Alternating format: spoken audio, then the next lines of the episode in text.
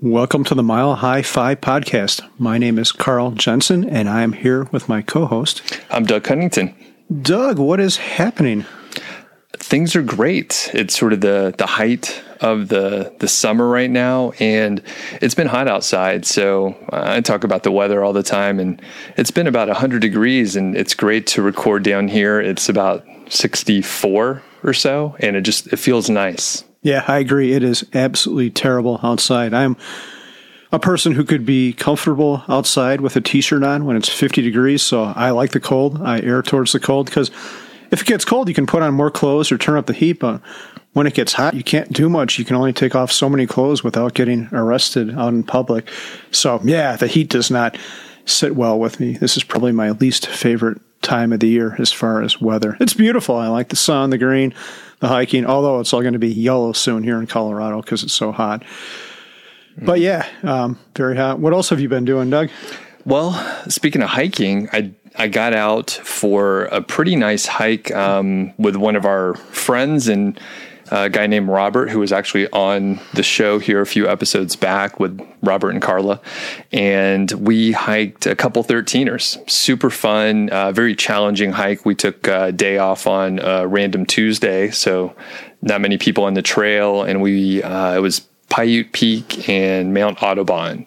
So those are over by uh, like Brainard Lake, if people are familiar. And yeah, it was fantastic. A lot of scrambling. So we took a very steep route. We're sort of using it as uh, like training for climbing Longs Peak sometime soon. So it was it was tough. We had to wake up at about four in the morning to get on the trailhead early enough. And you know, I ended up doing pretty well. I, I wasn't sore afterwards. Um, it's up high enough in elevation where you take a few steps and then you have to take a break and then you take a few more steps and take a break and then you're trying to navigate um, scrambling essentially there's no trail uh, f- for a lot of the most challenging areas so you're kind of scrambling and you have to use your hands and, and that sort of thing so Okay, so I know you did Longs Peak a long, long time ago when you were a much younger man. It, I've never done it before, but I'm planning to with you, hopefully in September. How similar was that scrambling to what's at the end of Longs Peak? I think all the scrambling at Longs Peak is at the very end, the trough they might call it might be called. Right. And then so it's been long enough that I don't remember as well. so I think it was I think it was very similar in in the scrambling portion and maybe even the the length is roughly the same as far as that um, sort of class two and class three climbing that you're doing. But with longs, you're hiking six and a half miles before you even get to that point. So you're pretty tired. Of, of course, it's a little bit higher, but it's nominal. So we did talk to another hiker who, oh, that's like I hit puberty again. We talked to another hiker who recently climbed longs, and he said that it's it is very similar, but longs is just longer. There's more of it, and you don't get to that challenging part for several miles. So by the time you get there, you've already done like sort of a normal a normal hike. I have to admit, Doug, that I'm a little scared of Longs Peak. I've done 14ers before, including a bigger one, Mount Whitney in California, but that one is just basically a very, very long walk. There's no steepness. It's much longer, but there's no, it's very gradual. So I think longs will be a much bigger challenge. Plus, like you, when you did longs, I was much younger. So I'm curious to see how this one goes. I was uh, actually I'm scared of doing longs again, but doing this hike gave me more confidence. And I just chatted with uh, Robert recently uh, after the hike, and he said I feel much better about doing longs because I mean it's a pretty long stretch of like scrambling and getting getting up, very steep, and the cool thing with longs, there's going to be enough people. There's going to be folks in front of us that we could just sort of follow the path that they're taking. So, so we won't have to figure it out. In fact, I, Robert's a great hiker and I, I was trying to keep up with him. And the thing is, I had him lead most of the time and sort of do the trailblazing and figure out where we were going to go. It's very mentally taxing to figure out um, is this a safe route like if you if you fall if you slip in in all this gravel like how far are you going to fall down so but once I got, I mean, I'm scared of heights generally. I don't like working on roofs or anything like that, or climbing up ladders and having to hop from one, like a ladder to the roof or anything like that. And, you know, you're on some ledges, but, you know, usually, at least the height that we did, if you fall, you would just fall like a couple feet to the next boulder. I mean, it wouldn't be fun or anything. On longs, you can fall like hundreds of feet or thousands of feet in a couple areas. Obviously, um, that's bad. So there's some handrails and stuff in, in those uh, more treacherous areas, but um, it will be challenging. I'm looking forward to it. Yeah, I've seen those pictures. I think they call that part the ledges. And uh, yeah, I have to say, I, when you look at something online, it's usually, in my opinion, less intimidating than doing it in person. So I'm not looking forward to that part either. Maybe I'll call in sick that day. well, I think we should try. I, I would hike the the uh, Paiute and Audubon again. And like I said, that's a great training run. Like after doing it, doing that, I feel a lot more confident to do some scrambling and, and, whatnot. So yeah, we we could do it again. The great part is up at the the peaks at like thirteen thousand feet, the temp was like forty eight degrees up there, but it was sunny, so it felt awesome. It felt really nice up there. That's awesome. Yeah. So, what about you? What have you been up to? Yeah, we've just been entertaining. Uh, there's lots of people coming through town. We just had the Waffles come through town. Ray and Sarah, who we interviewed, and Alan and Katie Donegan from the Rebel Entrepreneur Choose FI podcast are going to be in town next week. But I have a funny story to tell you, Doug. We, we had a bunch of people over a, a couple weeks ago, and I don't know, there was probably 20 or 30 people at our house. You've seen our backyard. We've got this big deck and a pool.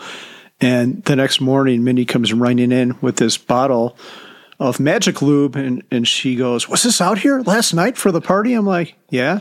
She's like, Oh my God, everyone saw this. I'm like, So what's the big deal? I'm like, That's a pool gasket lubricant. We lube the O rings on that so that they don't leak water. She's like, Yeah, but if you don't know that, it looks like a, a sexual lubricant. And this was just laying out here on the deck and it says magic lube in these huge letters. So she was freaking out. So now, Doug, I feel like anyone who comes over who was at that party, I have to break out the bottle of magic lube and explain it to them. And I'm sure people are people tend to be selfish and they think that other people see a lot more than than they really do. So I'm sure no one actually notices. But now I'm kind of curious if um, if some people did notice this and think we're um, we do the deed out there on the back pool deck, which wouldn't be good because all the neighbors would see it and there'd probably be lots of neighborhood gossip about us. So if you saw it at any time, Doug, that is an O-ring lubricant and not a sexual lubricant. But uh, yeah, maybe we can have Magic Lube as a sponsor sometime if you're listening, Magic Lube people. And maybe they do have a sexual lubricant too. I don't know. Maybe that's another business line for them. They could compete with KY. I feel we need some innovation in that space. Right. Yeah, I think I think we'll have to do an episode mile high after hours or something like that to get into some of these other topics. But yeah, I mean, I, I, if they want to sponsor us, I mean, we could test it out, see how the stuff works, make sure it's a high quality lubricant, maybe get some flavors in there if we can. Are we talking the the um, the industrial stuff or that you could use on O rings or you know they would have a sweet spot if they did an all purpose one. Like it's good for intimate relations it's good for pools it's good if it's edible and and rubber safe the pool o-ring rubbers not the not the other kind. But it would be safe for that as well. So yeah. Versatility yeah. Is there a ma- is there some kind of magic uh, substance that can do all those things? It would be truly magic if it could do all those things. All right. Well, that got off the rails real early. Um, any, anything else going on with you? I think that's it. We should get into the actual point of the podcast, the actual topic of the podcast. Oh, quick. Well, before we do, I want to give quick plug to a couple things. One, EconoMe. So you're going to be speaking at EconoMe, and we just talked to uh, Diana in a recent episode.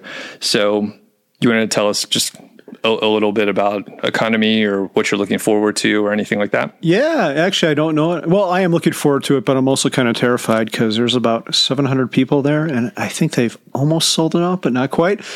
So yeah, I was in my mind. I was like, well, maybe it'll be like last year with COVID and only 200 people will show up. But no, and that'll be good because I won't have to talk. But it would be bad because Diana would lose money on it. So it turns out it probably will be sold out, which means that I have to give a talk in front of 700 people, which is slightly terrifying. But yeah, so this is a weekend at the University of Cincinnati in oh in Ohio. Obviously, Cincinnati's in Ohio. I can't remember. Is it November 12th? It's one of the first weekends in November. I'm sorry, I should know that. Uh, so it's a weekend event, Friday, Saturday, Sunday, a bunch of talks, uh, some roundtables with, um, I know JD Roth is going to be there, Joe Saul-Sehy. Um, so lots of big names there. Maybe, uh, maybe Mr. Money Mustache. Don't quote me on that. I don't think he's formally committed to it yet. But yeah, it should be a good time. And I have to speak in front of 700 people. And I think I have to have my talk written in like two weeks, and I've barely thought about it. Can you write speeches, Doug? Are you any good at that? Or? I could try. I could try. Yeah. And I, I was going to say, I have been on the fence trying to figure out my fall schedule, a lot more travel this year. So I am uh, just trying to plan properly. But I think yesterday I decided that I'm going to book tickets for EconoMe and go to it as well. So, okay, cool. Yeah. So I need to figure out like when you're flying out and stuff because you're going a little early and hanging out a bit. Yeah, I think so. Maybe a day or so early. So that'll be great if you do the same. We could go explore Cincinnati a awesome. little bit. Yeah, and then um, FinCon, we're we're attending that, and I got good news the other day. Um, I'm I'm speaking there, so it will be on a YouTube top, topic, and I'm pretty excited. The sort of cool thing, and I haven't told you this yet. So I was you know, I applied and I didn't hear anything back, and I thought, oh, you know what? I'm not going to make it this time. That's that's cool. No big deal. And then they told me that I was accepted, but they didn't tell me if it was going to be like an in person because it's a huge conference, right? Like there's some huge sessions and, and such. So I was nervous. I was very nervous, thinking I'm going to have to talk in front of a lot of people, and I haven't done that before. Luckily, I'm not going to get pushed too far out of my comfort zone. It's a recorded session, so I literally can record it down here, and um, it'll either be played or just available online. I'm not sure how how they're doing that exactly, but still, it's an honor to be uh, you know selected. Doug, I have to say I'm a little bit disappointed because I was looking forward to you giving a speech in person, and if it had come down to that, I would promote the shit out of it. So the room might have had a capacity of 100, but I would be out in the halls trying to recruit people to come to it. Like, I know it's only 100, but we Doug really needs 400 people. if he gets 400 likes, he's going to do something. Cra- I don't know. You see those stupid tweets, right? So yeah, yeah, yeah, and it, it would have been it would have been okay. I think. um you know, we'll we'll figure we'll figure it out for for some time, but yeah, so I'm speaking there. We're going to be there. So, you know, people, if you haven't booked your tickets or whatever, you know, check it out. And finally, and that'll be my first FinCon too. You've been to a ton of them, but you're going to show me around, which will be nice to have uh, some veterans to, you know, show me the ropes. Yeah, it's a ton of fun. And it's going to be in Austin this year. And for listeners, this isn't just a thing for bloggers or content creators. They actually have a community pass which allows normal people to go there and hang out too. And in my very informal um, questioning of people the last one I went to, that sounds ominous, questioning of people, like I was interrogating the, I was waterboarding the attendees, but I would say between 10 and 20% of people were on that community pass. So they were just, uh, people who didn't create any content that just wanted to come there and hang out and see these people who they whose blogs they read or the podcasts they listen to the the content creators and it was really cool uh, hanging out with those people were some of the most fun because uh, I don't know, they appreciated the content and you weren't just talking about SEO and that kind of shit. You were having a beer and talking about whatever came up. So right, and as someone who's only been to one conference like this, um, I think there could be.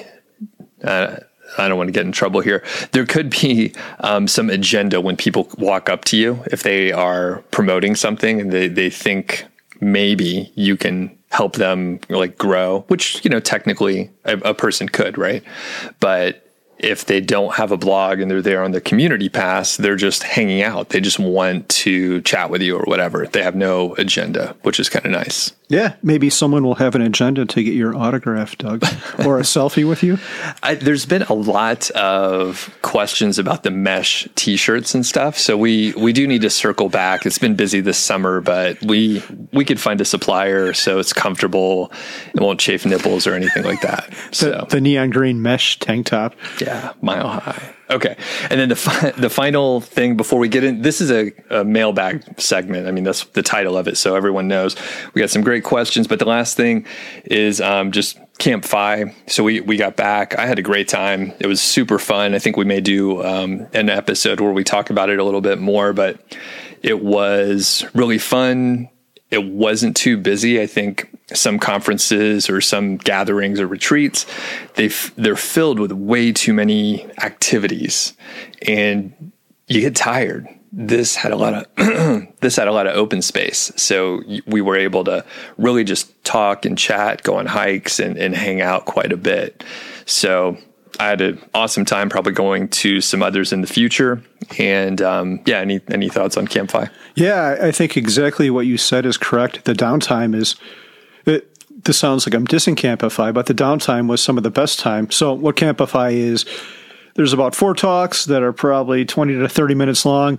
There's a couple roundtables, and then the rest of it is downtime and just having lunch. But what it does is it encourages interaction with everyone who goes to these things, which is the most, it might not seem like it, but it's the most va- valuable part of the whole thing. So, the way Stephen has set it up is it really lends itself and leads to that. And you make connections there. I've talked to a bunch of the people on, on email already, and we're going to have a probably a little reunion when Alan and Katie come to town in August. So yeah, I thought it was great. Uh, those have been some of my favorite things to attend in the FI space, and I think I've been to like five or six of them now. I'm probably an addict. I should probably join a group or something to talk about it. But and I'm sure I'll be to many more. I guess if I could pick one thing to continue to attend, it would probably be that. And they're having two more, I believe, this year. There's one in Minnesota, which is Labor Day weekend, and I, I did attend that one. It's really, really beautiful, right on the I think the St. Croix River. Uh, don't quote. No, it's not the St. Croix River. That's what the place is called. Uh, but it's right on the river in in Minnesota or close to it. Just a beautiful space. So if you're anywhere near the Twin Cities or Wisconsin or Chicago, make the road trip up for that one. And there is another one in November, I think, at Joshua Tree National Park or right outside it, which sounds really beautiful too. I'd love to go out there just to see the the sky at night, see all the stars because you're in the middle of nowhere. So I don't know. I might, I can't go to the Midwest one, but I might try to hike it out there to Joshua Tree. We'll see. Very cool. Yeah. So people check it out. I think, um, yeah, we'll put links and stuff so you can see if there's any availability. So this is a mailbag. So thanks for all the, to all the people that sent stuff in. Um, we're going to get to as many as we can here. And we actually have a little feedback from our last Q&A segment. So Carl, do you want to tell us about this email that we got? Yeah, okay. So we'll start off with that one. And this one came from someone named Gabriel. And he was very kind. He was complimentary too. So it just wasn't all anger and vitriol. So he says, I want to start this off by saying that I very much enjoyed your podcast. I started listening on day one, I think he meant to say, and like the conversational and down to earth tone you guys have. And although they are long, I enjoy listening during my two hour drive home from my country house. But I went back and listened to the Q&A episode, which I somehow missed. I have to say that it was sort of a big waste of time. You guys answered three questions, I believe. One, which was pure drivel. I don't remember. I don't even remember the questions, but okay. So then he goes on to say, "What? Pro- oh, this is the drivel question. What product would you like to have indefinitely? Really? This is a real financial Q and A question. I think you started off great with how you would do FI now, but then the whole thing really went to shit." I left I left you guys a great podcast review. Thank you for that. So I'm not a hater, and I don't think he is. I I didn't take any issue with this email, but something about the pure indulgence of asparagus and pea talk. Wow, yeah, we we did go in that direction, Doug. even involving the dog. I don't remember the dog being involved. Maybe we were going to feed the dog asparagus and see if the dog had asparagus. I don't remember, but it was just really tasteless. Yeah, I, I can't argue with that. Maybe keep the long diatribes a little briefer. They are funny, but a little goes a long way. You could have covered some serious FI questions in one hour and 45 minutes, but instead I felt robbed of my two hour podcast time. Again, this comes from a good place in my heart, not mean spirited. What do you think, Doug? I love getting feedback, you know, especially th- thoughtful feedback. So I think he he had some great points, and thanks for the review. You know that that is helpful for us. Um, it's funny because I had a that was one of my favorite episodes to do. We walked out of here and we were laughing upstairs. My wife um, heard us laughing down here. She's like, "What are you guys doing?" It was so much fun. Did you have a good time, like on that episode? Oh yeah, it was hilarious. I, I had to contain myself from. I don't know if we had to edit that one, but yeah, I couldn't. Sometimes you get to the point where you can't stop laughing and you're out of control, and that was which doesn't happen too often, and that was one of those times. Yeah, it, it was super fun. So, a couple things and then we'll actually, I want to go back and answer the product question again to see if we have any other thoughts now that he pointed out that it was a uh, legit question. um, but I I have a YouTube channel and I've done like over a thousand videos. And there's a phenomenon when especially with YouTube or a similar platform where people get burned out. So they start doing the videos that they think they're supposed to do and they it becomes work and it's not as much fun. And there's a popular youtuber named peter mckinnon. He's a videographer filmmaker photographer youtuber and he he's pointed out a few times like hey if you want to avoid burnout which he has run into a few times you have to do some some of the content for yourself so do a video you want to do he may do like a short film to make sure that it's something that he's passionate about, even though his audience may not love it. It's not going to be as popular, it won't get as many views. So I think, without even thinking about it, I ended up Carl's laughing at my answer already for the people that are for the people that are just listening. I feel Gabriel's already getting upset at us again, but stick with us, man. We're we're gonna pull through. So anyway, inherently, I think I knew that we should do these episodes like this that'll be really fun for us. And, you know, when we're interviewing people, we're preparing ahead of time. We're really trying to do a good job. And that could, that can be a little bit more like work. So I think it'll be important for us to do these kind of sillier episodes occasionally. It's pretty fun. And I think we have gotten other feedback that other people enjoy it too self-indulgent absolutely yeah i mean that's that's part of it so it's it's one of those kinds of episodes that may not be as popular but we'll have a great time doing it and then for the really weird people in the audience they will enjoy listening to the just offhand stuff that is unrelated long tangents that are a little too long. So that that's my general thought. Great feedback 100% valid.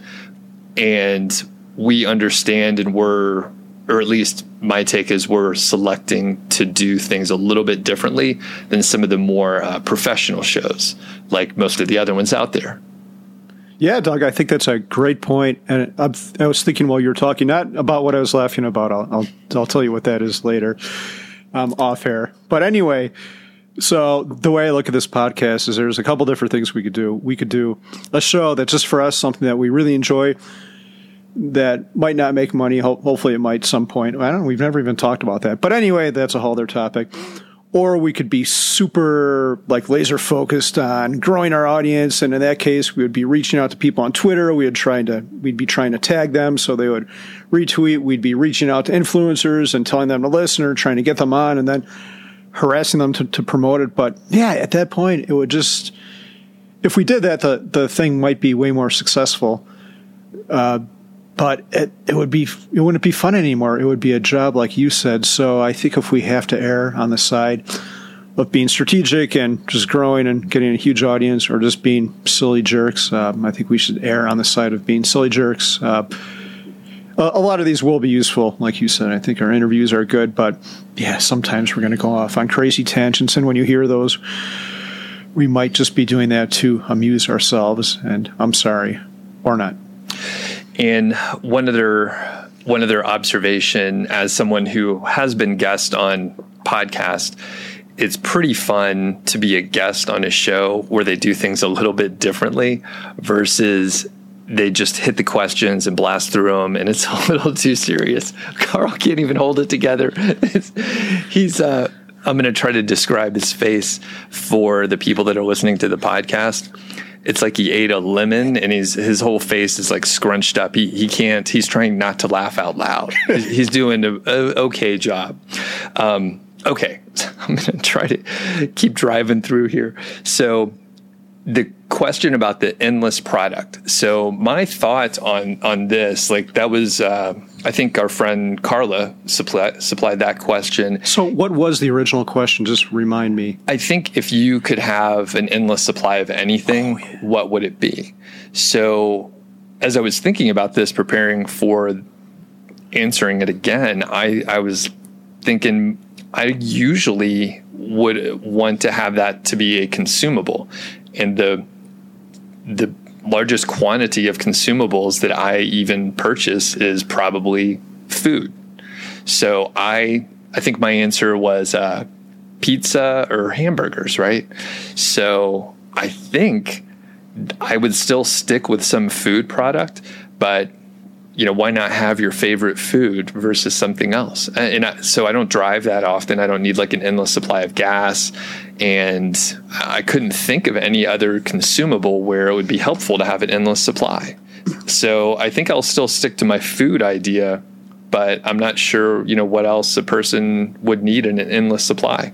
Uh, yeah, what do you think? Yeah, th- this is a difficult question because when I think about it, there's two ways you can go on this. It could be something you use all the time and spend a lot of money on. Like your example is great gas. So if you drive 50,000 miles a year, you want a, free supply of gas because that's costing you money.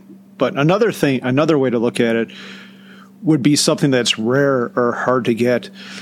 And I'm trying to think of an example or something that's exclusive. Like if you liked a certain type of beer, like Pliny the Younger, which is this beer released once a year. If you really like that and that really move the needle for you in your life, you might say that just it's not really money. It's just uh, it's a rarity thing. It's hard to get. I'm trying to think of a answer I have, and I, I remember when that question came up, I just copied yours and said pizza too, which was completely terrible and lacked creativity on my part. And yeah, I I need to think about this one a little bit more because I'm, I'm trying to think. There's nothing Okay. We need that costs a lot of money, and I'm trying to think like what is rare and hard to get that we need in our life on a regular mm-hmm. basis. Mm-hmm. You know, it just goes back to like a good Chicago pizza. I'm stealing your answer for the second time, which makes it even worse, Doug. I'm really sorry. I'm just totally screwing this podcast. That's all right. If you think of anything else before we finish this show, then maybe you can mention it. But just as a external uh, observer, I know you guys go through a lot of that magic lube. Like you, you guys had like the Sam's Club version of it with like the squirt top thing. I mean, it was, I don't know how many O rings you have, but those O rings get pretty dry, especially as they get old. Um, yeah, I, I, wonder if we could get a 55 gallon barrel of it just in our backyard, like just a huge thing. Would probably last uh, last us a year or something like that. But yeah, magic lube. Here we go again. All right, I, I don't know if the result of us re-answering the question was any more helpful. I think perhaps we it worse. But Gabriel, thank you for sending in the question, and we actually have a follow-up from Gabriel, but we'll we'll come back to that one because I want to hit the, these couple questions from Matt who sent it in. And first one is top phone apps that you love or that are super helpful. Yeah, so I'm going to go off on a slightly different tangent. I'm going to tell you about one phone hack, Doug, which I wrote about on the blog a while ago. I use Google Voice, which is an app that gives you a virtual phone number. So I actually don't have a phone number tied to my phone. Well, I do, but I don't even know what it is. I don't use it. So I use a virtual phone number And what that allows you to do is make calls and do everything over data. So what I did with my phone, we have a phone plan on Ting, is I just turned off the phone part.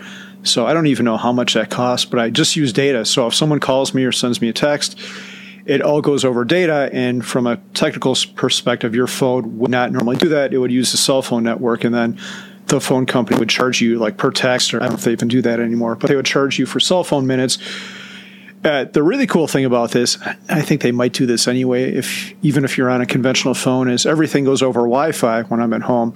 So oftentimes my phone bill will be like eighteen dollars a month, and I use the shit out of my phone, but it's just I don't use data intensive stuff. I'm not watching YouTube on the road or anything like that, and everything goes over the data network. I'm usually around Wi-Fi, so I've minimized my phone costs. And the great thing about Google Voice is there's all these features on it. Like you can block certain people if people that you don't like call you. You could set up the thing where it goes do do do. The number you have called has been disconnected, like that thing. So I've done that to a couple people. Um, well, not now they know my secret. So yeah, that's my first one. So Google Voice is a great app. You can save money and have all the beautiful features. Another thing you can, you can do with it real quick is forwarding. So it's a virtual number you don't even have to have it associated with your phone. I can log on to my PC and have Google Voice forward a call to any phone in the world. It could be a, landline or whatever. So it's tremendously useful. Um, Google Voice. Awesome. And I, we were chatting before we started recording, and I said I pretty much hate my phone, and I, you know, try not to use it too much. So I don't have any interesting apps that you haven't heard of. I watch a lot of YouTube on my phone and I use really the Google suite of products. So I have like Gmail, YouTube Studio, I have Google Drive, Google Photos, several other things. I use an iPhone though, but I just I'm in Google all the time and Google Maps, of course. And I really like I said, I try not to use my phone too much in general and I'm I'm happier when I don't use it as much. So yeah, I would say the only app which crosses over uh, f- for my you know my Macs and my iPhone is LastPass, and it's a password manager. So I use that all the time. I have these you know crazy long complex passwords that I don't have to remember anymore. It generates it for you. So do you use any password manager like that or? I do. I use the same one and that's absolutely what you should do. LastPass is great. Okay. So that I mean LastPass is probably the only one that's kind of interesting and you know very helpful. It keeps keeps your stuff secure or your password secure and, and stuff like that. I mean, I remember I don't know how we would manage these days with all the different logins that we would have. Uh, you'd have to have a notebook with all your passwords, which obviously is a, a security issue if you actually wrote down your passwords like that. So cool. Any other apps that uh, you want to mention? Yeah, I've got a couple more. I use, you mentioned the Google Suite. I use Google Keep to keep track of all my to do items in life. Do you use that one or a different one at all? Okay. No, I just use a notebook usually. Okay. I think uh, have you ever heard of Marco Polo before?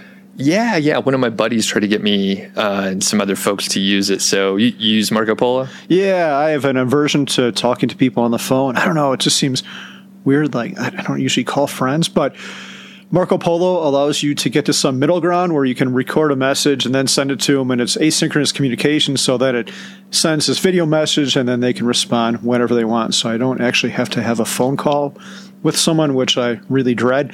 I could just send this Marco Polo if I want to say something or need to do something that goes beyond text, but less needed, or when I don't need to make a phone call or when I don't want to make the phone call. Um, yeah, I, I hate phones too. I, I, can't stand them. I think uh, if Steve Jobs knew what they were going to be, he might not have done it. They just suck up your time, they destroy your brain. So I try to use the phone for anything that'll give me my time back. And uh, I just wrote a couple other others down, like electronic banking. Does anyone actually? Well, I suppose lots of people do this, but you don't need to go to the bank or an ATM to deposit a check. You could just take a picture of it and do that for, and that takes like thirty seconds versus hours to go to the ATM or bank every month and all that stuff. Who writes checks anymore either? God, I wish there weren't checks. Ah, I was going to say, yeah, who's who's writing checks? Occasionally, I'll get one from uh, my dad. You know, if he owes me some money or something. So yeah, it's like there's Venmo and PayPal. I guess PayPal's for older people now, according to my daughter. But one more I'll throw out there really quick is the Fitbit app. So I've got a Fitbit, which is this health rate monitor thing on the wrist, and one cool thing it has is a heart rate monitor, and it keeps track of your heart rate over time. And it's pretty cool. I wish I could say that I was the exact same weight all the time, but I'm not. And I go through periods where I work out more, and you can see it with uh, you can see the heart rate in the app. You can see where it's been for the past week, for the past month, and even longer periods of time. So I, I, can look at it. I looked at it this morning and saw, wow, a couple months ago, my heart rate was high. And I remember I wasn't exercising. I put on a little bit of weight. It's pretty neat to see the fruits of your good diet and exercise in there because you can see when you exercise and start picking up the bike again that your heart rate starts to trend down. And it's pretty motivating, I think and I, I, forgot about that. I have a, I used to have a Fitbit, have an Apple Watch now, so I do use some of the same, you know, uh, capabilities and, and, data that you can get, exercise, sleep, all that stuff. I think I just use like the native app in the in the phone, um, whatever it's called. it's like health or something like that. So kind of keep track of all those things and for me, I know my like resting heart rate and like sleeping heart rate goes up when I have more than like two or three beers like before before bed ish. So little hack, just drink earlier in the day. Doesn't impact your sleep. So I don't know. If you you're not able to do that. You have to pick up your kids from school and stuff, and they don't want you coming in smelling like alcohol. That would be bad. Yeah, they they hate that. So okay. All right, I think we can move on to Matt's second question top podcast that we enjoy regularly. So I will let Carl go go first again here. I'm going to have a little bit of an unconventional answer to this one. So I, I, think Tim Ferriss is great, but his are hit and miss. But there was one I listened to that really stood out, and it's been so good that I've gone back and listened to it multiple times in my life. And this is episode number 60, and it's Tim Ferriss's interview with Arnold Schwarzenegger. At, uh, Arnold Schwarzenegger is an interesting person. If you listen to this, he's kind of an asshole, but he's actually really smart too, and there's all kinds of little life hacks that you can take out of there. And it's very motivational too. I'll just say one thing that he mentioned in the podcast that I was unaware of. So, Arnold Schwarzenegger came to America and he started buying real estate in Los Angeles. So, he, and this was like back in the 70s or whenever. So the guy was already a millionaire before he ever did one movie. And he was talking about how empowering this is. Would say he would go to these casting calls and these people would be fighting over these these shit roles, and he'd be like, "No, I, I don't want that, and I don't need it, so I'm just going to leave." And these other people needed these roles, so they'd be begging to be in the cat food commercial or or, or whatever the hell. And he was able to hold out for the movie role that that suited him. And I, I'd never known that about him, but there's all kinds of other very interesting stuff in that podcast. I think it's like two and a half hours long, but definitely check that one out. And since we're plugging specific episodes, I I remember that one on the Tim Ferriss show and really enjoyed it. There's um, a couple others that I want to point out, which I don't have super handy, but I was going to say I know uh, the Ramit Sethi episodes are, are, pretty good. I think those guys are old old friends, and uh, some of the Ryan Holiday episodes. I think both of those guys have been on multiple times. And one of one of the things with uh, Tim Ferriss's show, I feel like I listened to maybe the first I don't know, like 100 episodes and then I started picking just the episodes that I found interesting. And now, yeah, I probably only listen to one out of every six or so.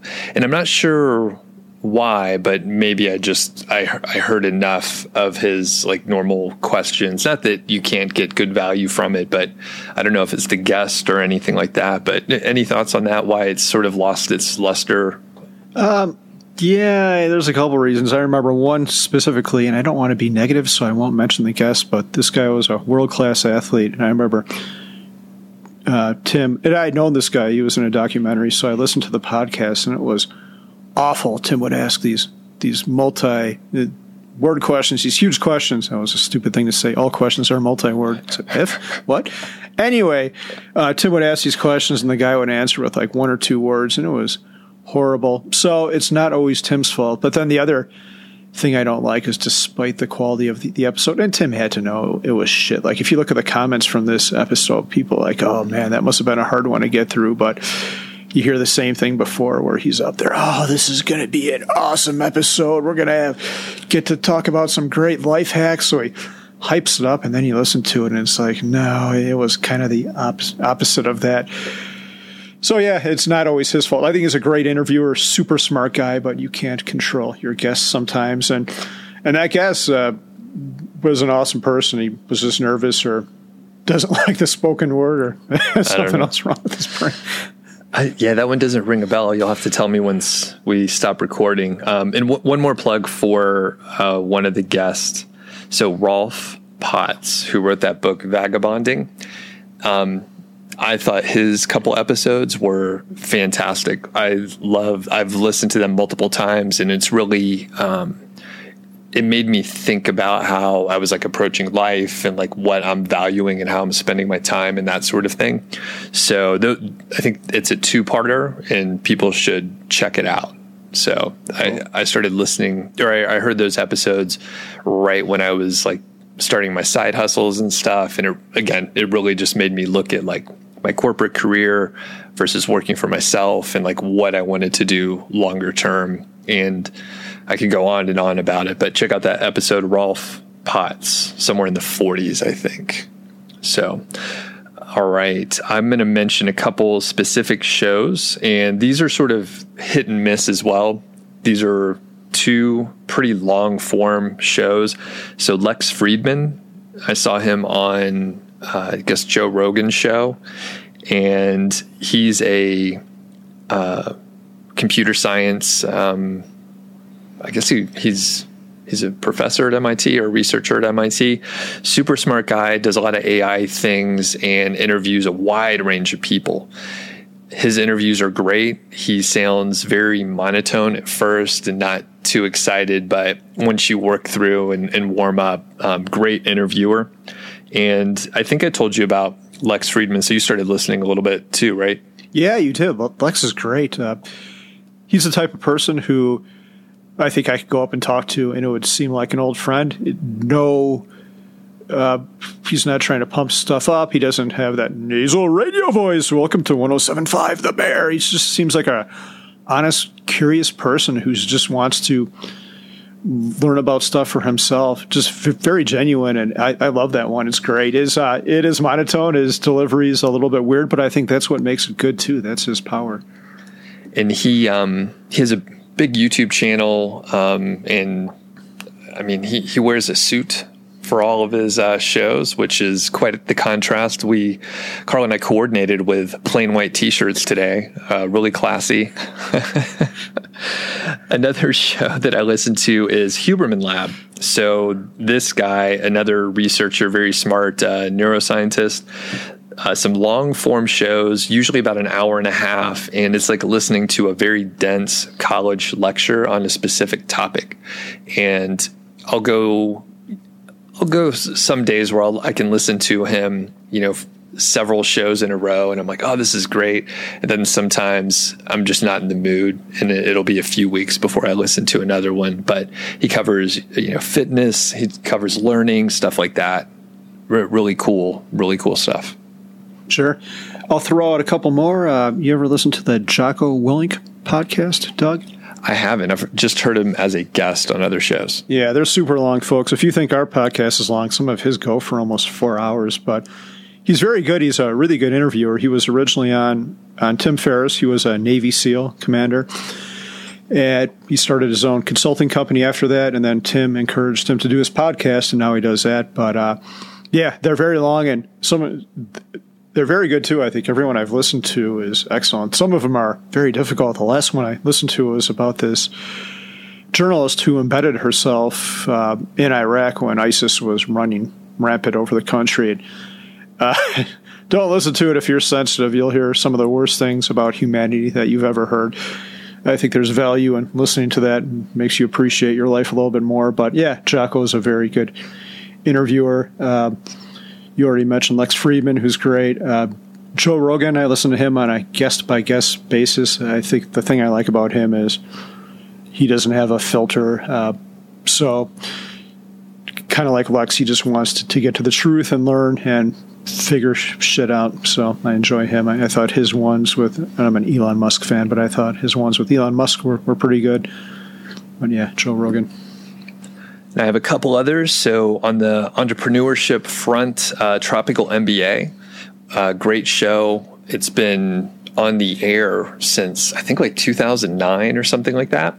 And they cover, you know, location independent entrepreneurs and they have some businesses that they've created and sold and really smart guys. Uh, Dan and Ian, I actually interviewed Dan for my other podcast, The Doug Show, about a year ago. I actually need to get in touch with him and interview him again, see what's been going on. Those guys are great and smart passive income that sort of started everything for me from a side hustle and affiliate marketing perspective i don't listen to the show anymore i actually yeah i haven't listened to many of the recent shows so i'm not sure you know what what pat flynn is talking about but it's a perfect gateway to get into um, side hustles working for yourself working online and all that kind of stuff and then the last one that I'll mention here is completely unrelated. It's a guitar um, podcast, and it's a couple YouTubers. Um, it's called Dipped in Tone, and I, I, think they're mostly electric guitar players, but I just like their personalities. So this is one of those where I'm not even I don't even have an electric guitar, and these guys are just fun to talk or listen to them talk and just have conversations about the stuff that they're doing. So there are a couple YouTubers professional musicians. Um, one guy has a pedal company. I don't I don't even know the other dude's name. So I've been listening to them occasionally. Probably listened to six or seven shows. Cool. I have two more. Uh, the first one is Animal Spirits. So that's with Michael Batnick and Ben Carlson. Uh, the the whole thing isn't perfect. Sometimes they'll go into stuff I don't care about, like like Bitcoin. But generally, it's very good. They cover a wide range of finance topics, and usually I learn something every time I listen to it, and they're pretty entertaining too. So I, I like that one a lot. That one comes out twice a week. And the last one, I'm obsessed with Tesla. So Rob Maurer, the Tesla Daily podcast, is really, really good. And I, I like him because, well, he has a slight bias towards Tesla and the company. If there's negative stuff, he's not afraid to come out and say it. So you just don't get this fanboy cheering how great Tesla is, even after their autopilot almost ran over a kid and then smacked into a concrete pillar in Seattle. So he, he tells it like it is for the most part. So Tesla Daily. I think that guy might have been on the Smart Passive. He was. Uh, okay. yeah. I was going to say that sounds familiar. So very cool. Yeah. Full circle. Full circle. All right. Um, I think that covers it for Matt's question. Phone apps, podcast. Any other thoughts there? Yeah, I, I think that's it. Okay. And I actually just thought of uh, one follow up. So we mentioned a lot of different shows. We're obviously consumers of podcasts. We're doing this one. Where do you, as like a podcast host, want to fit? Like, are any of these people um, folks that you look up to, and you're like, hey, I'd love to be a combination of you know this person and this other person or something like that? Yeah, I, that, that's a great question, Doug. That's a really great question, and I have thought about that. And I think the closest one to us, and sometimes he's an asshole. So, but it would be Joe Rogan, I guess, because it's just a free flowing conversation, and I think he's pretty much in it for himself. He goes wherever the conversation takes him. He might not go on as crazy as tangents as us, but yeah, I feel when I listen to him, you're just listening to a conversation between two friends, and I think we should send Joe Rogan a neon green tank top when, whenever we get those done. Maybe he'll wear it on the air. Yeah, I, I follow him on uh, Instagram, and I think if we get tattoos of his face somewhere on our body, that usually gets his attention. So, I thought you already had that. No, no, not yet, not yet. It's just uh, what do they call it? A henna. Yeah, it was just a practice one, a henna tattoo, just to see what it would look like. So, okay, yeah, that makes sense. I think in in my head, I like his style as well. hit and miss. Like we talked about, we listen to Joe's show, but usually it's based on the guest and that sort of thing. So, and I, I, like, I do like Lex a lot, even though, you know, I knocked him for the monotone, but like a combo, maybe a combination of Joe Rogan and Lex would be great. Cause I do like the, like the really deep intellectual questions and, you know, getting into feelings and Lex talks about love all the time, you know? So I think, I think a combo of those two would probably be pretty good. Yeah. Here's a quick word from our sponsor. Thanks to the EconoMe Conference. The EconoMe Conference, and that's spelled E C O N O M E. I'm not good at spelling out loud, so just bear with me. Well, it has roots in the fire movement. It's going to be awesome this year. Carl's actually going to be speaking, so that'll be pretty fun. And you may wonder why attend an event about financial freedom when you can educate yourself online or listen to podcasts like this one. Well, community matters very much, and when you decide to take an unconventional path, you may need a little support.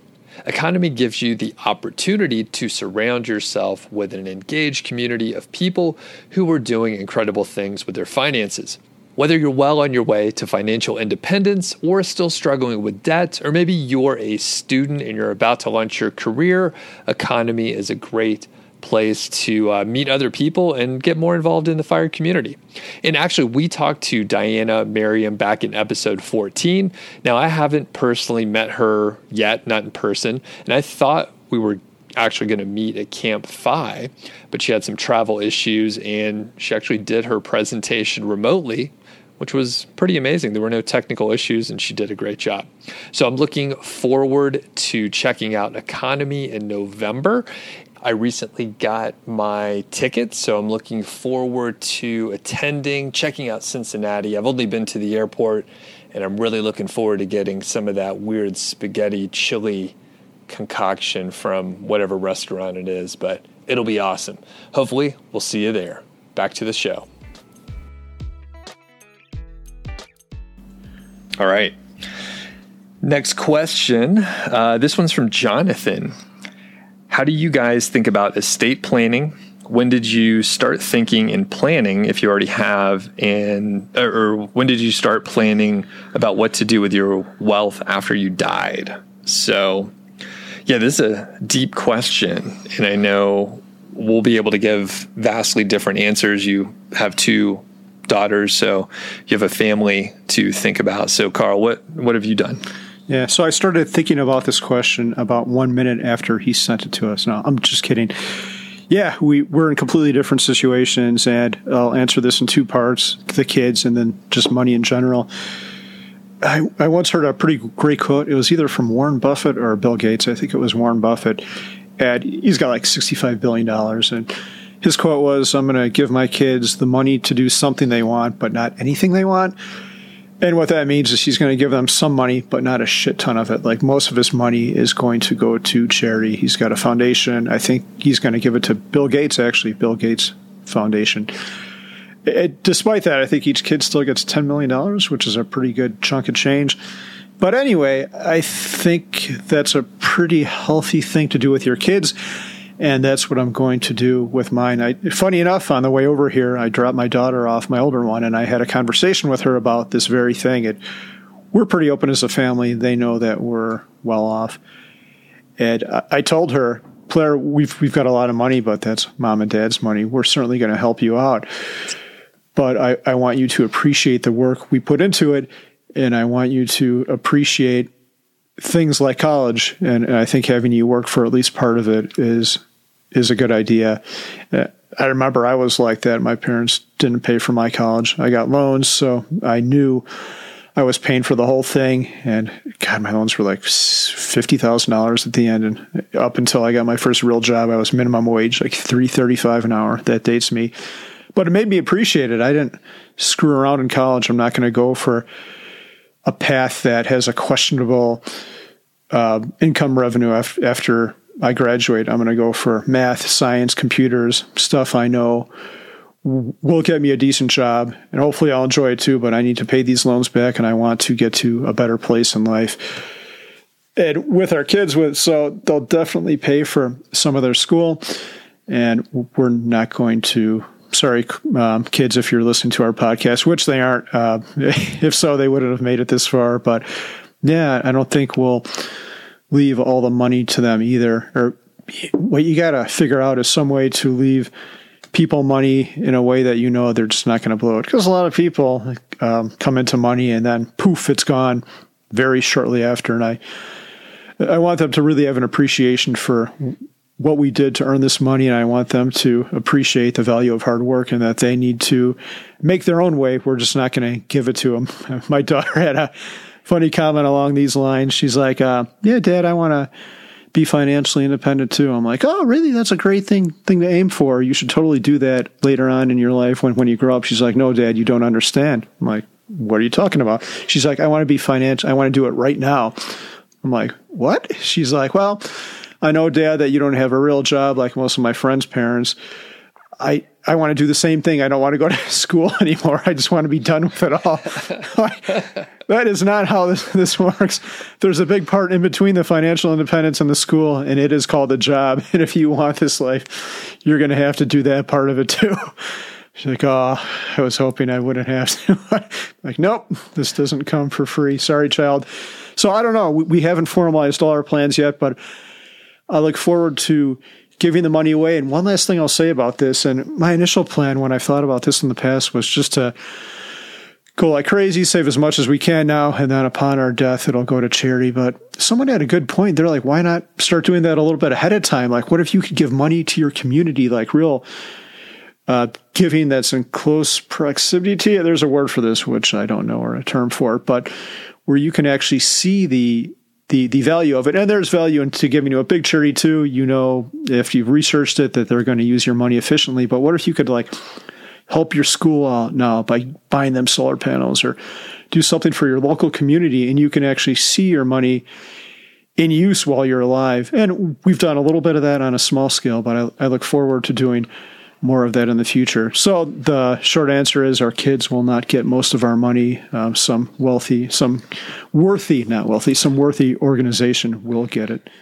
Gotcha. And that makes a lot of sense to, you know, give to the charity while you can enjoy it and appreciate it and you know, why why not do it when you can enjoy it and get um yeah, get some of that, not necessarily recognition, but just see what you are able to contribute and the people enjoying it or using it, finding utility, whatever it happens to be. Very cool. And then from, I guess, is there any other like estate planning things that one has to think about? I don't, I don't even, I don't even really know. I just learned what the word probate is, and I think that's when the state has to figure out what to do with your money. So there's value before you croak and putting a will together, or at least writing something down. So you're okay someone knows what the hell you wanted your money to go to. And I think even if the state manages it, you know, I shouldn't talk about this because I don't know really anything about it, but you should really write it down so you can decide versus having some organization who might not have your best interests in mind. I'm, I'm curious to hear your answer to all these questions. Is it all going to Georgie? Georgie probably won't outlive you, but if she does, like if you fall off Long's Peak, yeah, that's um, that's a good idea. Maybe we can get get Georgie whatever kind of food she wants, you know. Um, but we we haven't figured it out, you know. Um, we don't have kids, just to make sure everyone knows that. So we don't have any kids. We both have uh, plenty of nieces and nephews, though, and I think potentially, you know, that would be something to give some money to. Um, but yeah, we haven't thought about planning uh, specifically what exactly is going to happen especially like if we if we both died um like younger and then we'd had to you know the, the money would need to go somewhere. So yeah we haven't we haven't planned much. And as i just think out loud here i i would probably um you know get it to some some of the nieces and nephews similar what you're of, of what you're talking about with with your kids carl you know not to give them a, a free ride or anything like that but to set you know set something up maybe set some clauses around it, maybe like a Brewster's Million style situation. Did you ever see that movie with uh, Richard Pryor? Right? I, I, have. It's been a long time. That's an old movie. Yeah, it's good. Good movie. It was set in Chicago, right? Yeah, I think so. Okay, yeah, John Candy as well. Look look it up, people. It's a good movie. I think it's a remake. Um, but anyway, the the premise is the person like Richard Pryor had to do something to get his full inheritance. So I don't think I would set up anything super challenging, but it could be, you know, something more more interesting than just like here's a shitload of money, figure out what to do with it. And we have, you know, nieces and nephews, some are about to start college, some are like, you know, three. So there's a wide range and I think depending on, you know, what they end up doing, it'd be great to maybe if they if they finish college right? Here's like a, a, challenge. If they finish college then they get it to pay off loans but they can't use it for anything else. So something where like they had to accomplish something they had to do it themselves. I think there's great value in like being challenged and you know paying for your own car paying for your college. Even if you have to get loans like you know the true value versus i mean i think we've all had friends who had a lot of things given to them. They didn't have to work through some of the challenging shit. And well, I think it can be fine, but we could certainly find examples where people had a little too much given to them and they were maybe a little more entitled. So, yeah, that's interesting. Do your uh, nieces and nephews have you ever? I assume you have not discussed that with them, but you might get a phone call after this episode if they watch Uncle Doug's podcast. Yeah, no, I haven't talked to them at all, but I did um, the last last trip back to Atlanta. I did tell um, a couple of my older nieces and like their their whole family about um, Mr. Money Mustache. Pointed out the blog, um, mentioned you, and I was like, "Hey, you guys should check out this stuff because uh, the my oldest niece, she is, uh, you know, very interested, and she heard an interview with uh, Pete, and she really liked what he was saying and how he approached things. So hopefully, you know, I've, I've steered, I just gave him a little information, not enough, didn't push him. I was like, yeah, you should check out this stuff. I think you could be interested. So they, they kind of dug in. So cool. It, that, how incredible would that be if they actually took that information and ran with it? Like I've tried to do that. I give, I'm probably the weird uncle because whenever I have people in my family graduate, I give them like the millionaire next door or the simple path to wealth. And, and then I ask him like a year later, next time I see him, like, how was the book? And their eyes kind of glaze over. Oh, yeah, it was great. I'm like, okay, so you didn't actually read it. But it's fine. You can't, uh, when the student is ready, the teacher will appear, right? Yeah.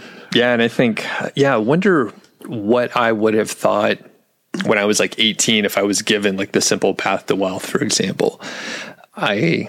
I think I, w- I was probably weird enough. I, I would have dug in and then I think I, I would have retired when I was like 28 or something. But I mean, I needed to go through all the all the things that I did. But at the same time, I could have made some very different decisions during those uh, those early years. You know, so sure. I, I have one more final thing to say on this topic, Doug. That this conversation has triggered in my mind. I actually wrote about this on the blog uh, a while ago, and I talked about leaving my children money after death. And, and this guy had a what I thought was a pretty great comment. He's like, "I'm a little bit older than you." My, my kids are older. They're done with school. I know they both know what they're doing with money. I know they see it for what it is. It's a valuable resource that shouldn't be wasted. So he's like, I could either leave them money upon my death, which is probably still 30 or 40 years ago, and it might, it would still be useful to them, but not nearly as much as, as if I did something now for them. So what I've done for them is I've bought them houses. I, I know they're not going to, act crazy because I've done this, but I know I've set them ahead by decades by doing this. I've taken the single single bis, biggest expense for most people. I know that they'll save the money that they're saving by not having to pay the mortgage payment. And I think there's value to that. You got to be really careful. Like maybe I'm too sensitive about this or think too much, but I would I would be really, really mad if I did that for my children and then I come back like a week later and they've got some brand new car or some shit and they're not maxing out their 401ks. And maybe I'm too worried about that kind of stuff. But I've thought about that. Maybe I would do something like that for my kids. But if I was absolutely sure they were in a good place and that they had, there's other issues like you could have a spouse come in there. So maybe the house would stay in their name or And if they have a well adjusted spouse, their spouse should be okay with that. But eh, another litmus test, right? Yeah. Yeah, that's a it's a tough one. It's a tough one because yeah, like you said, if they start buying a bunch of bunch of stuff that they don't need or or whatever, then you're you're sitting there judging them. Yeah, and, like, and I would. yeah. So I could see myself thinking, you know what? I want I don't want your money. I just want to be able to do whatever I want. I don't want to hear uh, you know noise complaining about you know the purchases or whatever. But um, hopefully Elizabeth can't hear me up there. But yeah, it, get, it gets complicated fast since you're dealing with like people and their emotions, and then you mentioned, oh, what if a spouse comes into play, and then yeah, super complicated really fast with just three or four people. Yeah, maybe I'll just keep all my money and leave it to some hamster foundation or something. I don't know. Yeah. All right. We have a meaty question coming up. So this is from Gabriel. I'll, I'll, read it out for us here. So this is Gabriel from the comment before, and really appreciate you listening, Gabriel, and your awesome feedback. I know we gave you a little bit of a hard time, but it's hard to get honest feedback from people. So we we do appreciate it, even though we we we tried to answer some of the questions. Okay, here is Gabriel's question. I read The Simple Path to Wealth, and I remember JL saying that the house is included in assets that you include in your 4% withdrawal. So, my question is broader and probably would be more of how a live example of 4% works. I get the premise, however. So, how exactly do you apply inflation rate? Um, a live example when you would actually I should have read this a little bit more closely. A live example when and where you get the number. How does it change when inflation goes up and the market goes down? How do you uh, make your withdrawal all all at once for the year or pull it out monthly? Um, so several different questions here, and we'll we'll read out each one as we tackle them here, and then finally do you guys use the value of your home in your final number to withdraw your 4%? So I know that for a fact, Carl is more versed and, and a little bit smarter in these areas. So I'm going to let you hit it first. Yeah, there's a bunch of different questions here. So the first one I want to talk about is the simple path to simple path to wealth question, where he says, Jim Collins stated the house is included in assets that you include in your 4% withdrawal. I actually do not remember that. And if I'm wrong, please correct me if you're listening to this or if anyone else has read this. But the 4% rule is based upon a mix of bonds and stocks. Uh, I think it was a 60 40 mix 60% stocks, 40% bonds. I don't remember the house being in that equation. But this is a tricky thing. And I've had this question come up before and I think about it often. And I, I don't think the house should be included in your 4% withdrawal rate. Like, and that's for a bunch of different reasons. But one is, let's say you have 500,000 in stocks and bonds and 500,000 in the house and you need 40,000 to live off. That house, well, great, even if it's paid off that $500,000, it's not going to, you're going to withdraw you're going to be at an 8% withdrawal rate and you're going to uh, burn through your money much quicker. With that said, I think the house is a pretty, uh, all the equity in it doesn't mean uh, nothing. If you got into a bad situation, you could sell your house. Houses aren't as liquid as obviously an ETF or a bond fund, but you could sell your house. So the way I personally look at it is I want to have all the money in my stock portfolio to account for that 4% withdrawal rate and the house is just icing on the cake. It might be a little bit of a bonus at the end if the house appreciates like crazy, or it might not. I think uh, houses are a little bit more. Um, you, check that. I was going to say houses are more volatile than the stock market, but they usually move hand in hand. Uh, that was actually a dumb thing to say. The stock market is way more volatile. What am I trying to say here? Houses don't move as predictable as the stock market. You always know stocks are up and to the right if you've read The Simple Path to Wealth, if you've given enough time. And houses kind of are that way, but then you have anomalies like 2006 and you have other things that can affect houses. And houses are local too. If you bought in a place like Longmont 10 years ago, you're doing really, really, really well.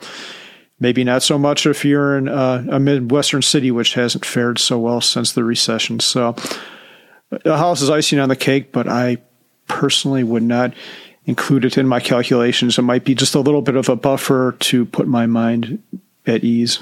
How about you, Doug? How do you think about your house?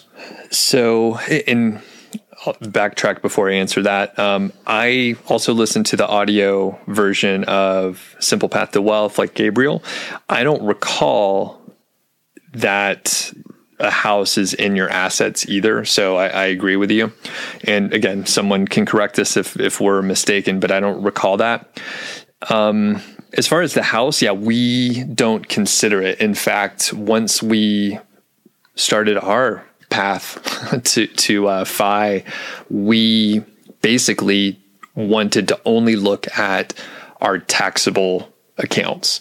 So even though we had money that we contributed to our retirement accounts, 401k, Roth, um, other vehicles that we may have, um, we didn't even consider that anymore. In fact, once I started, I you know, there's probably some issues with this, but once I started down the path, I was like, fuck it. I'm not putting anything else in my 401k. I'm just putting things into my taxable accounts because I have, we have a, you know, fairly significant amounts in our 401ks and we can't get to that until we're 55. I know you can in certain instances, but basically we started just putting money into our taxable um, accounts. So those are our, you know, I have it in E Trade. My wife has some other account, and then we're just in index funds there.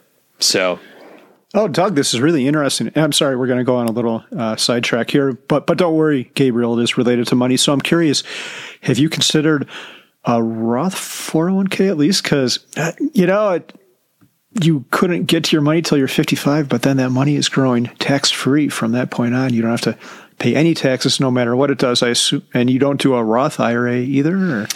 We did when we when we could, or I did when. Yeah. What, what's the cap? It's like 130 a thousand a year. So there's a there's a uh, not a salary cap. There's a annual income cap. So at some point you can't contribute to a Roth anymore. Okay, so you don't consider the Roth 401k, which you could do. You don't consider that either, just because you want everything to be post tax. Uh, correct. And, I'm trying to remember. It was around the same time it was around the same time that I arrived at, hey, I want to make sure I can get to the money before I'm 55 or 59. So, and it was right around that time when I, um, I started earning too much to contribute to a Roth. Okay. One thing I think is undervalued is the value of a post tax strategy. What you said right there capital gains don't kick in into like 82,000, 80,000. It's somewhere right around there. And then you've got a, you're married, so you have a standard deduction of 24,000. You'd have to sell a shitload of stock, assuming you have no other income and you're retired. You would have to sell a shitload of stock to pay any taxes on that.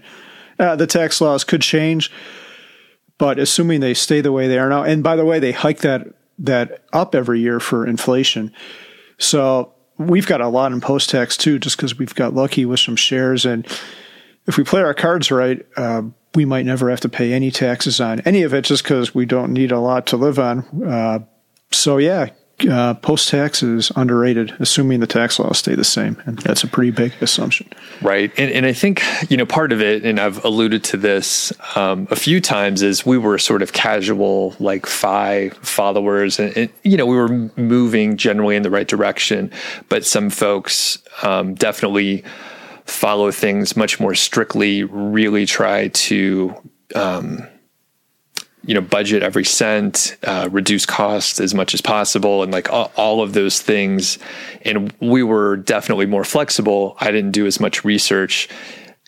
Super interesting stuff, but as I looked at it, I was like, ah, you know what? I know there's some mechanisms, like there's um, there's ways you can I don't even, I've just heard people talk about it. So I, I know there's certain things you can do to get around um, not being able to access that retirement money for, uh, you know, what is it, 59 and a half, right? So I know there are certain ways you can get around it, but my eyes glaze over and I get really bored thinking about it. We were just uh, chatting with someone the other day and they mentioned um, like the backdoor Roth and doing all this stuff.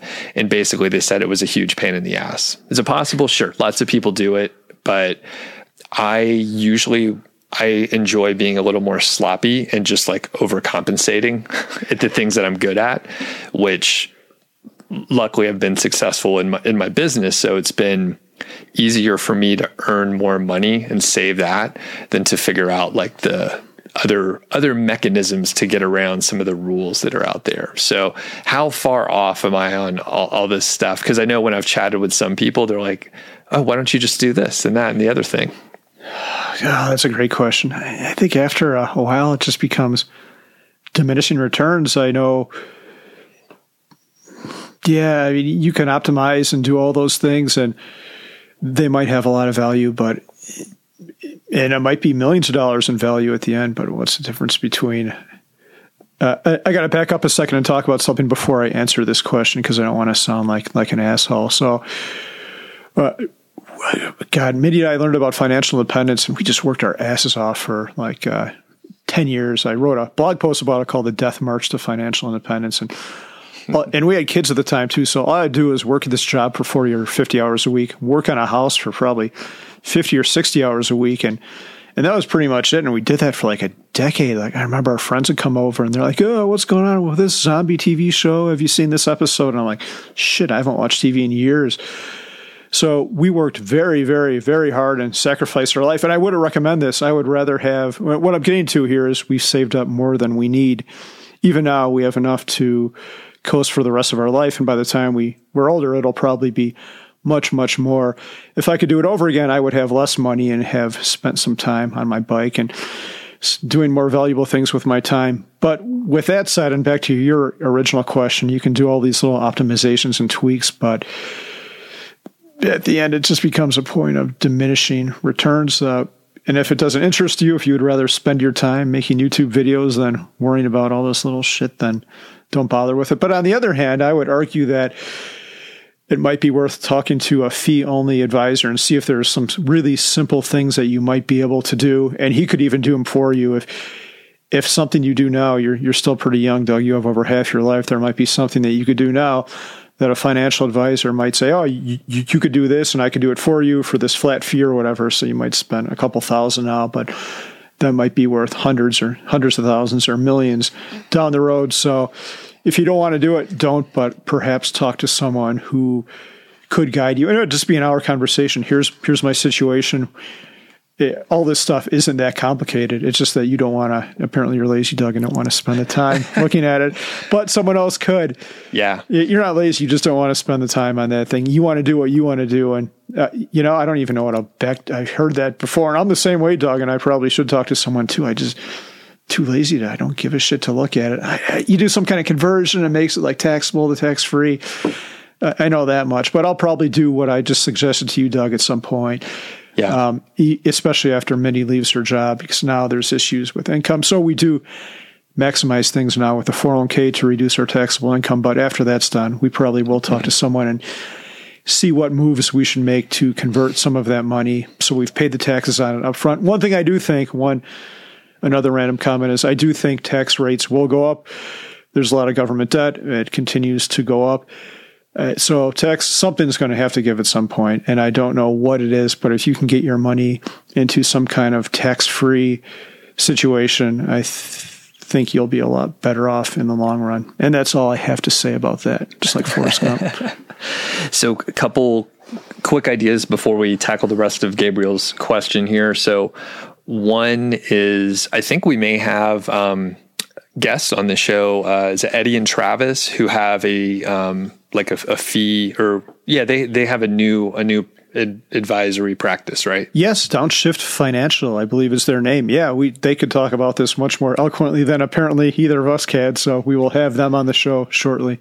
And i know it could be i imagine it could be frustrating especially for the the folks you listener that um, you know the answer and you know how to do the backdoor roth and all, all this stuff. But I think the the thing that's promising and helpful for people is Carl and I have figured stuff out. We've done pretty well.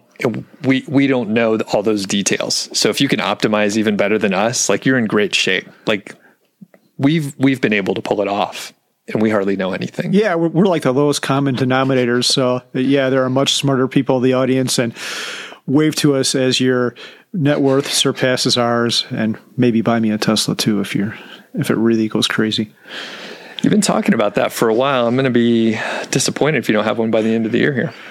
Uh, you're going to be disappointed then, Doug. Unless you buy me one, Doug. That could be a way to quell your disappointment. Maybe we could do some kind of ride share thing. We've talked about that before, like to have it, um, you know, part of the HQ package. I don't know. So, so Doug, I want to just go on a slightly different tangent, just for a second. I, know you're a pickup truck guy. You've got your, but it's an old pickup truck. He's kept it. He maintains it well. So don't throw Doug under the pickup truck because he owns a pickup truck. But I have a confession, Doug. I, I put a reservation on that ugly ass Tesla Cybertruck. What what do you think about that thing? Have we discussed this before? Only briefly. I, I didn't love I didn't love the the looks, but uh, it was fine. So so you put a you you ordered one? Yeah, it's only hundred bucks and it's completely refundable. And if you asked, I I do not think I will actually go through with the purchase, but I might too. I don't know. You, you can have it wrapped like. Uh, Tesla supposedly, do you know what car wrapping is where they like change the color of the car? I, I yeah, I'm vaguely familiar. Yeah. Yeah. Like Tesla's going to do custom wrappings for it. So you'll be able to pick out the color because it's a stainless steel body. So it looks like a DeLorean if you're familiar with those. But like we could have a mile high fi thing with like your face on one of the doors and my face on the others and drive that thing around town for advertising. And, That'll be awesome. People laugh at us, but or maybe throw stuff at us. But it's supposed to be indestructible, right? You could shoot at it, and uh, at least a low caliber bullet won't penetrate it. But I'll let you know if I go through that purchase. It'll be another couple years before that thing comes out. I was going to say it'll be like five years before you even would see it. So. All right. So the other part of this question, oh, to the green conclusion here is don't include your home in the 4%. And your example at the very beginning, Carl, is perfect. While it, you know, it could be valuable, you're not going to be able to easily pull income out of it. So don't consider your house in, in the 4%. Okay. Next is how exactly do you imply, uh, apply inflation? So, how do you consider inflation? So, the inflation rate is actually baked into the 4% rule. And to back up a second, calling it the 4% rule is a bit wrong. When, the, when this thing was originally written by Bill Bengen, it was just a very loose rule of thumb. Rule sounds very stringent, and that's not what it was. This is just meant to be a loose guideline. But when he wrote this, he said, you ratchet up every year for inflation. And he had one view on it. Uh, other people have different views on how to do it. Some people think you should take the government target inflation rate, which is between two and three percent every year. And uh, I forget what it is exactly, but they just use that exact same number. Other people say you should take the real inflation rate, which, for example, might be a lot more this year, but not so much in other years. So the, the bottom line with this one is the 4% rule accommodates that already. You're going to take out whatever your 4% is the first year and then every year ratchet it up for inflation. Perfect. The only thing that I'll add is I I think if, as long as you sort of keep an eye on how things are going. So, like you said, inflation this year is probably going to be higher. Who knows what the future is going to bring? Even though the the target may be you know two to three percent or whatever, it could be lower, it could be higher. And I think we all should probably keep an eye on how things are going. Typically, you have you know sort of a, a war a war chest of money, you know, doing doing its work for you and you have many years to course correct. So if you're overrunning what you expected in real terms, you can maybe not go on as many vacations or do as much the following year or a couple years after. Or if you have a great year and you have you're ahead of where you thought you would be, then you, maybe you could spend a little bit more and take a bigger vacation that year. So it's just valuable to to keep an eye on things. You don't have to look every day. You you check out your accounts like every day, right? Uh, pretty much every hour on some days, and unfortunately, I'm not joking. I, am more of a like a quarterly. Um, I'll, I'll, take a look. Um, so I, I don't even know if if the stock market's up or down on any given day unless someone told me about it. The stock market. And with that said, I do not take action. I find it entertaining. Um, so it's my form of watching TV. But sure. Doug, I, I, actually just had a bad experience with inflation. Before I go into that real quick, uh, the thought I've had is I don't think inflation affects the early retiree as much as it affects normal people. Like, what's the big thing inflation lately? It's been gas, like fuel for your car. And we don't drive that much, so it's not an issue. Uh, clearly, you and I don't spend a lot on clothes. This T-shirt came in a four pack or three pack at Costco. That was like twelve dollars. Um, food, we're not on business trips. I guess if you were on that, your company would pay for it. But uh, if things did get bad, we just don't take a vacation and we eat at home more. So I don't think inflation affects us as much. But I had a very bad experience with inflation just yesterday, Doug. The good news is nacho fries are back at Taco Bell. So I, I, took my daughter there.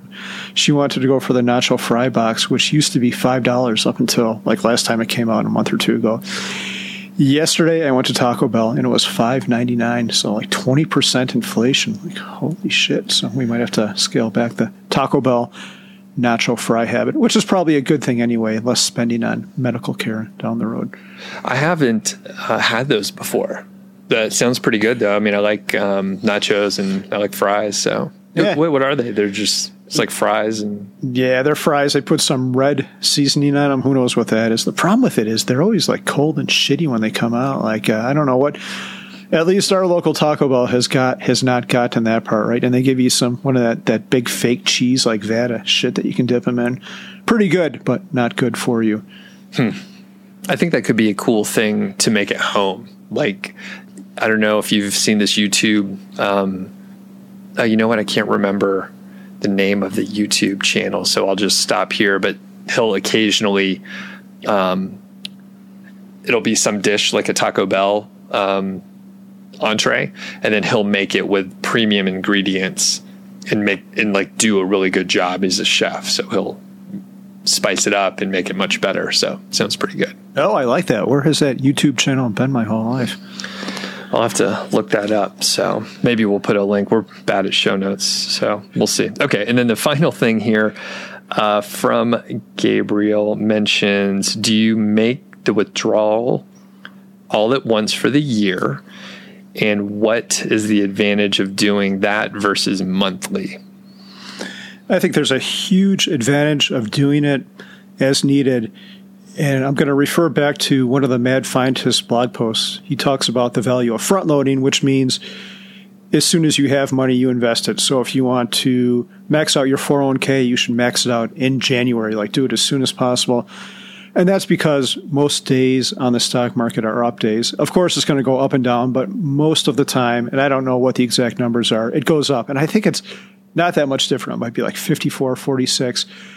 So what that tells you is you should always have as much money in the market and not in cash. If you have it in cash, you're losing money to deflation. Once you sell it, you're spending money for the year. You're going to have it in cash, which isn't good. So I'm not at the point yet because Mindy still works. But when we do it, we would probably do it maybe not quite monthly, but maybe quarterly. I, I definitely would not want that whole chunk of money sitting around in my account for the entire year, though. What, what do you think, Doug? Yeah, I, I agree 100%. And we too are not at a point where we're, we're still in the accumulating phase. Um, my wife has a full time job like like yours, so we get insurance through her company, and then I I work online, which I'll, I'll probably I'll probably continue doing for a while until I'm not having fun anymore, and it's enough to pay for our expenses and, and save some as well.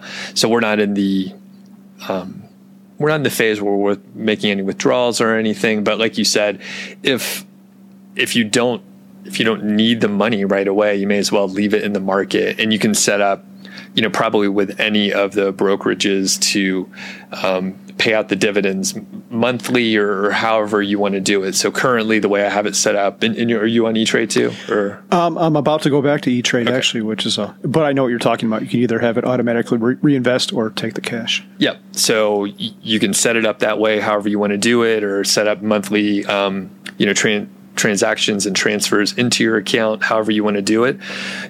There's a good chance you may end up in a situation like myself and many other people where you you work a little bit and it may be enough to cover your costs so you wouldn't actually have to make any withdrawals. So it could be valuable and it's great gabriel that you you are thinking about all the details here but once you start moving in the right direction and you accumulate a certain amount usually you have a lot more flexibility than it feels like especially when it's called the 4% rule it's like a the 4% guideline but that's not as sexy and it doesn't sound as official as long as you're moving and trending in that direction, you're probably going to be very confident at, at the end when you've accumulated what you think you need.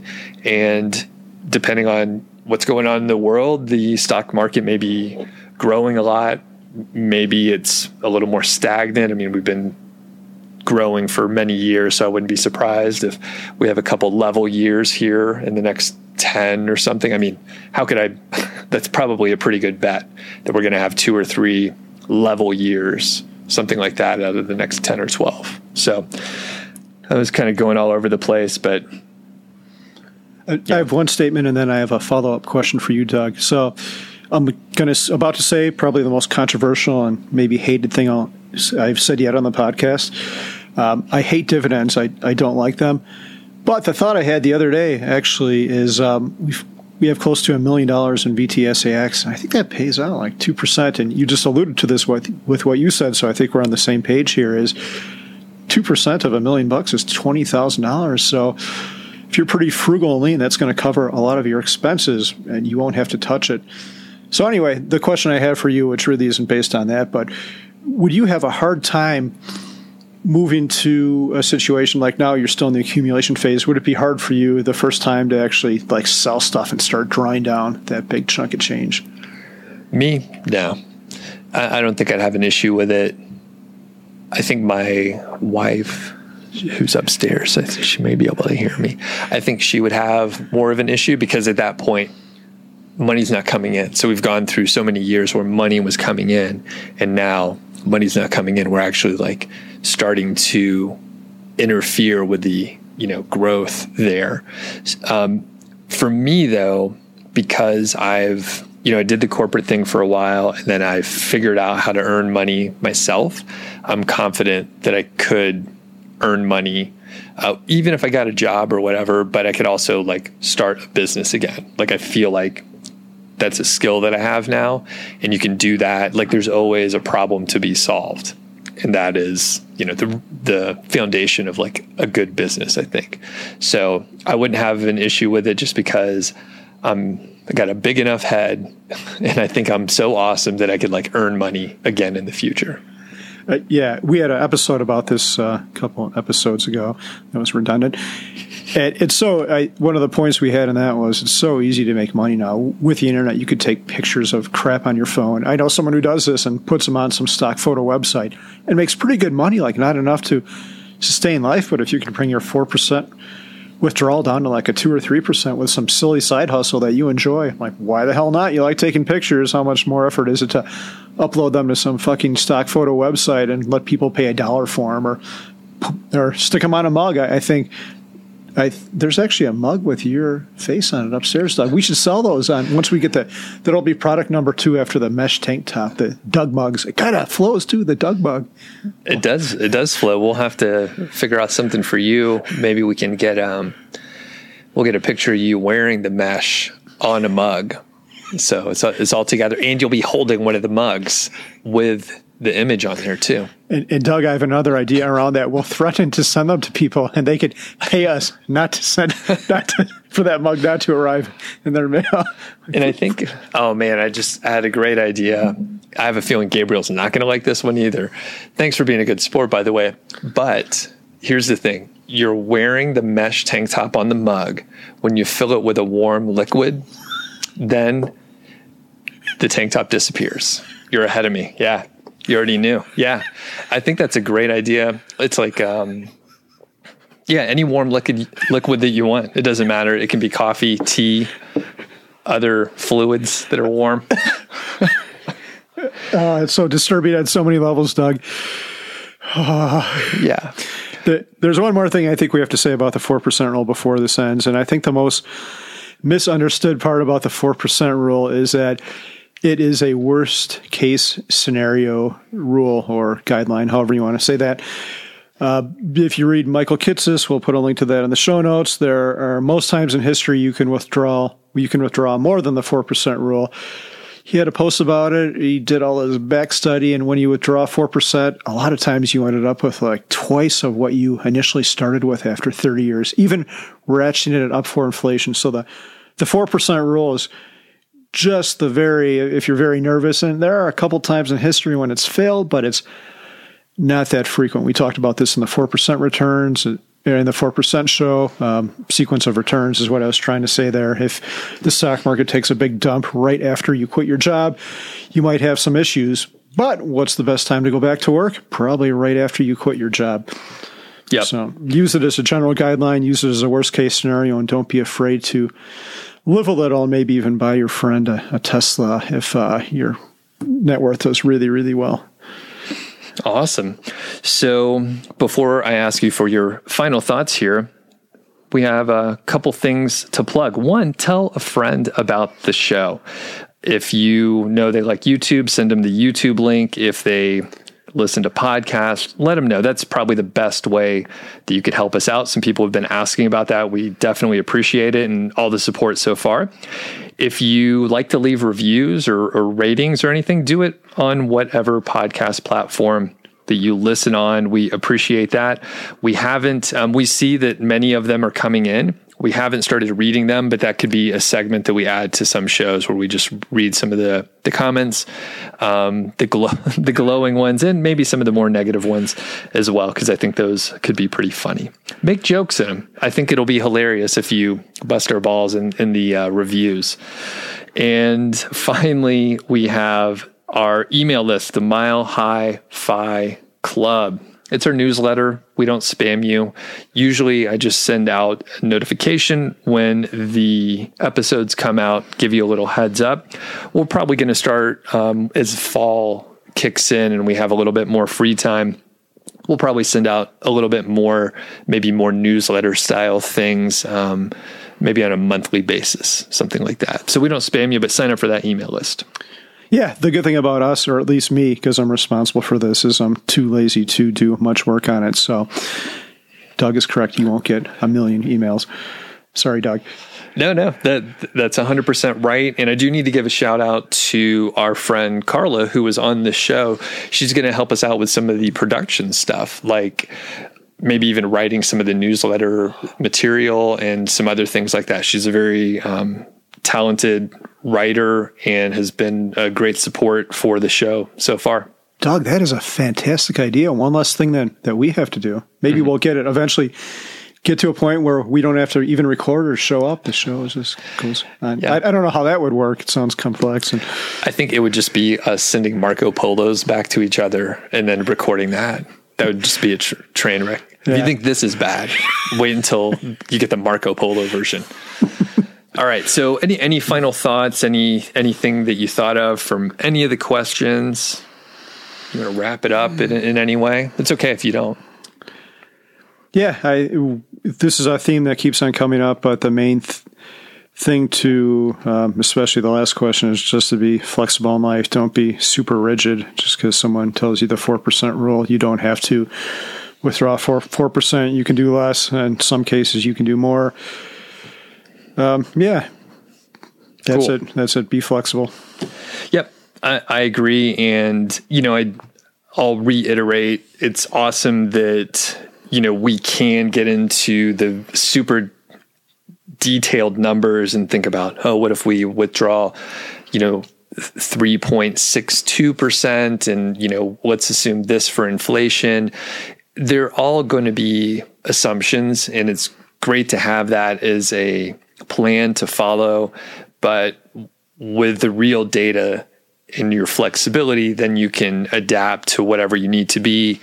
And uh, potentially, you know, like we've said before, you know, you can go back to work or, or you could do something part time that you enjoy, work at a store where you can get a discount, you enjoy the people, it's your tribe of folks.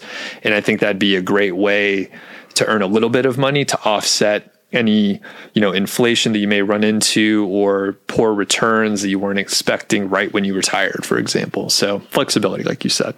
Yeah. People talk about the internet retirement police and they criticize people like me for earning money. The, the blog makes a little bit of money. For earning money you get like hateful tweets or emails. Ah you're not really retired. You still do this blog. But I invented something recently. I'm going to recruit you, Doug, for this. It's called the Internet Couch Police, which is the opposite of the Internet Retirement Police. And this is if if you retire and do what the internet retirement police say to do, which is apparently sit on the couch and watch TV and never earn another dollar in my life, I think you're leading a very poor and pathetic life. So if you do do that and your hands are orange with Cheeto dust and you're watching I Love Lucy reruns or God, that's really dating myself. I don't know what reruns people watch now. I'm going to the internet couch police are going to come to your house and pry your sticky um, rotund body, sweaty body off the couch and make you do some work.